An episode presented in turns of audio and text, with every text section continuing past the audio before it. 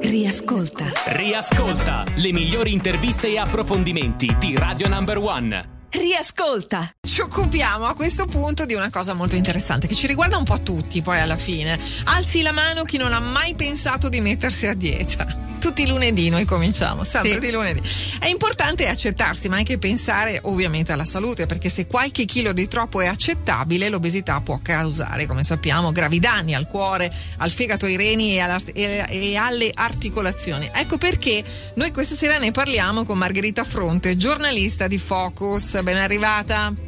Grazie, buonasera. Ciao Margherita. Allora, eh, avere qualche chilo di troppo non fa male, anzi potrebbe, eh, c'è spiegato proprio in questo articolo su Focus, essere un vantaggio in alcuni casi. È vero? E in che modo? Sì, in alcuni casi un leggero sovrappeso può essere può essere un vantaggio. Questo è stato visto da diversi studi e il vantaggio diciamo, si manifesta quando c'è una malattia perché un leggero sovrappeso eh, aiuta eh, a combattere la malattia in quanto la persona dispone di riserva energetica, la magari si mangia meno, si è un po' debilitati e quindi il fatto di, partire da un leggero... Ti stiamo, Margherita, scusa, ti interrompiamo sì. subito, ti stiamo un po' perdendo con il cellulare, quindi spostati magari di un metro, perché ti sentiamo veramente male, così non possiamo fare l'intervista. Eh, riprova, vai avanti. Adesso? sì, Adesso meglio, meglio. Ok, Capita, capita. Eh, mi spiace.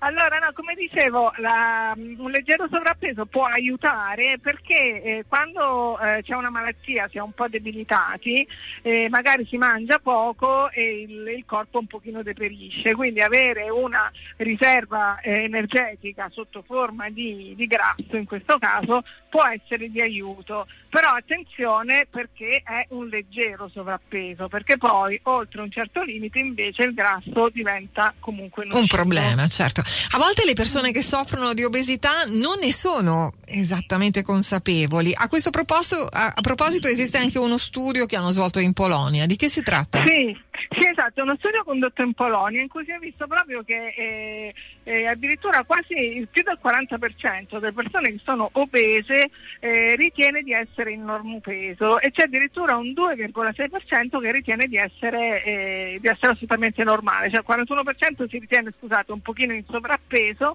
e un 2,6% addirittura in normopeso. Questo, questa falsa percezione è dovuta al fatto che per molto tempo l'obesità è stata considerata una malattia esclusivamente dello stile di vita e quindi le persone un po' si sentono in colpa e quindi è anche un po' un difendersi da un qualcosa che viene ritenuto un po' una responsabilità individuale. Certo, Margherita, Mentre... scusami, a questo punto eh, è utile anche fare un po' eh, definire qual è il confine tra sovrappeso e obesità, così almeno anche noi ci possiamo regolare. In pratica, quando è il caso di cominciare a preoccuparsi, di dire non è più un leggero sovrappeso, ma è un problema? Allora sì, c'è un indice che si chiama indice di massa corporea che si calcola così, il peso in chilogrammi diviso l'altezza al quadrato. E questo indice, eh, diciamo, quando è superiore a 30, eh, quando il risultato è superiore a 30, allora si parla di obesità. C'è anche un altro valore che è il giro vita, che se per le donne è superiore a 89 cm e per gli uomini a 102 cm non sai allora... come ci stiamo guardando io e Lilli in questo momento.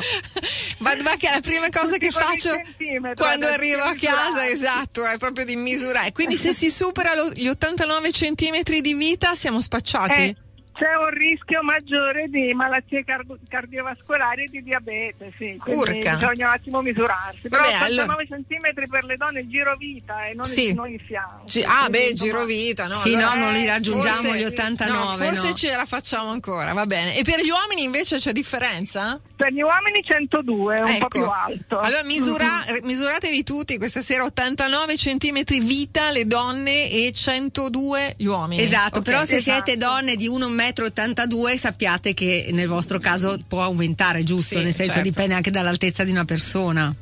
Sì, un pochino sì. Va bene. Ma quello è più l'indice di massa corporea, ma l'indice di massa corporea tiene già in conto l'altezza. ah, ok, ok. Sì, sì. Va bene, senti Margherita, l'articolo su Focus in realtà si intitola Pancia e testa, perché anche il cervello ci fa ingrassare.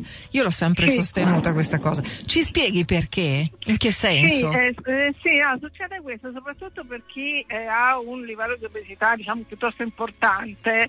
Allora si è visto che in questo caso qua non è davvero più tanto lo stile di vita che conta, cioè conta anche quello. Però eh, quello che accade è che il cervello non sente più nel modo corretto gli stimoli di sazietà e di, fa- e di fame, perché c'è proprio un problema a livello dell'ipotalamo, che è il centro nervoso che regola la sensazione di fame e di sazietà. Eh, allora questa cosa piano piano si sta affermando, ci sono sempre più studi che, che la, che- che la confermano e sta portando anche alla formulazione di nuovi farmaci che agiscono proprio su questo meccanismo e che uniti a una dieta sicuramente e a un'attività fisica però riescano a ottenere un risultato migliore rispetto alla sola dieta. Perfetto, allora noi sappiamo che insomma sulla- da- sull'articolo di Focus eh, in edicola questo mese troviamo tutte le indicazioni preziosissime in questo caso e non possiamo che ringraziarti Margherita, Margherita Fronte, giornalista di Focus. Grazie per essere rimasta qui con noi e averci spiegato un po' di cose davvero interessanti. Ciao, alla prossima!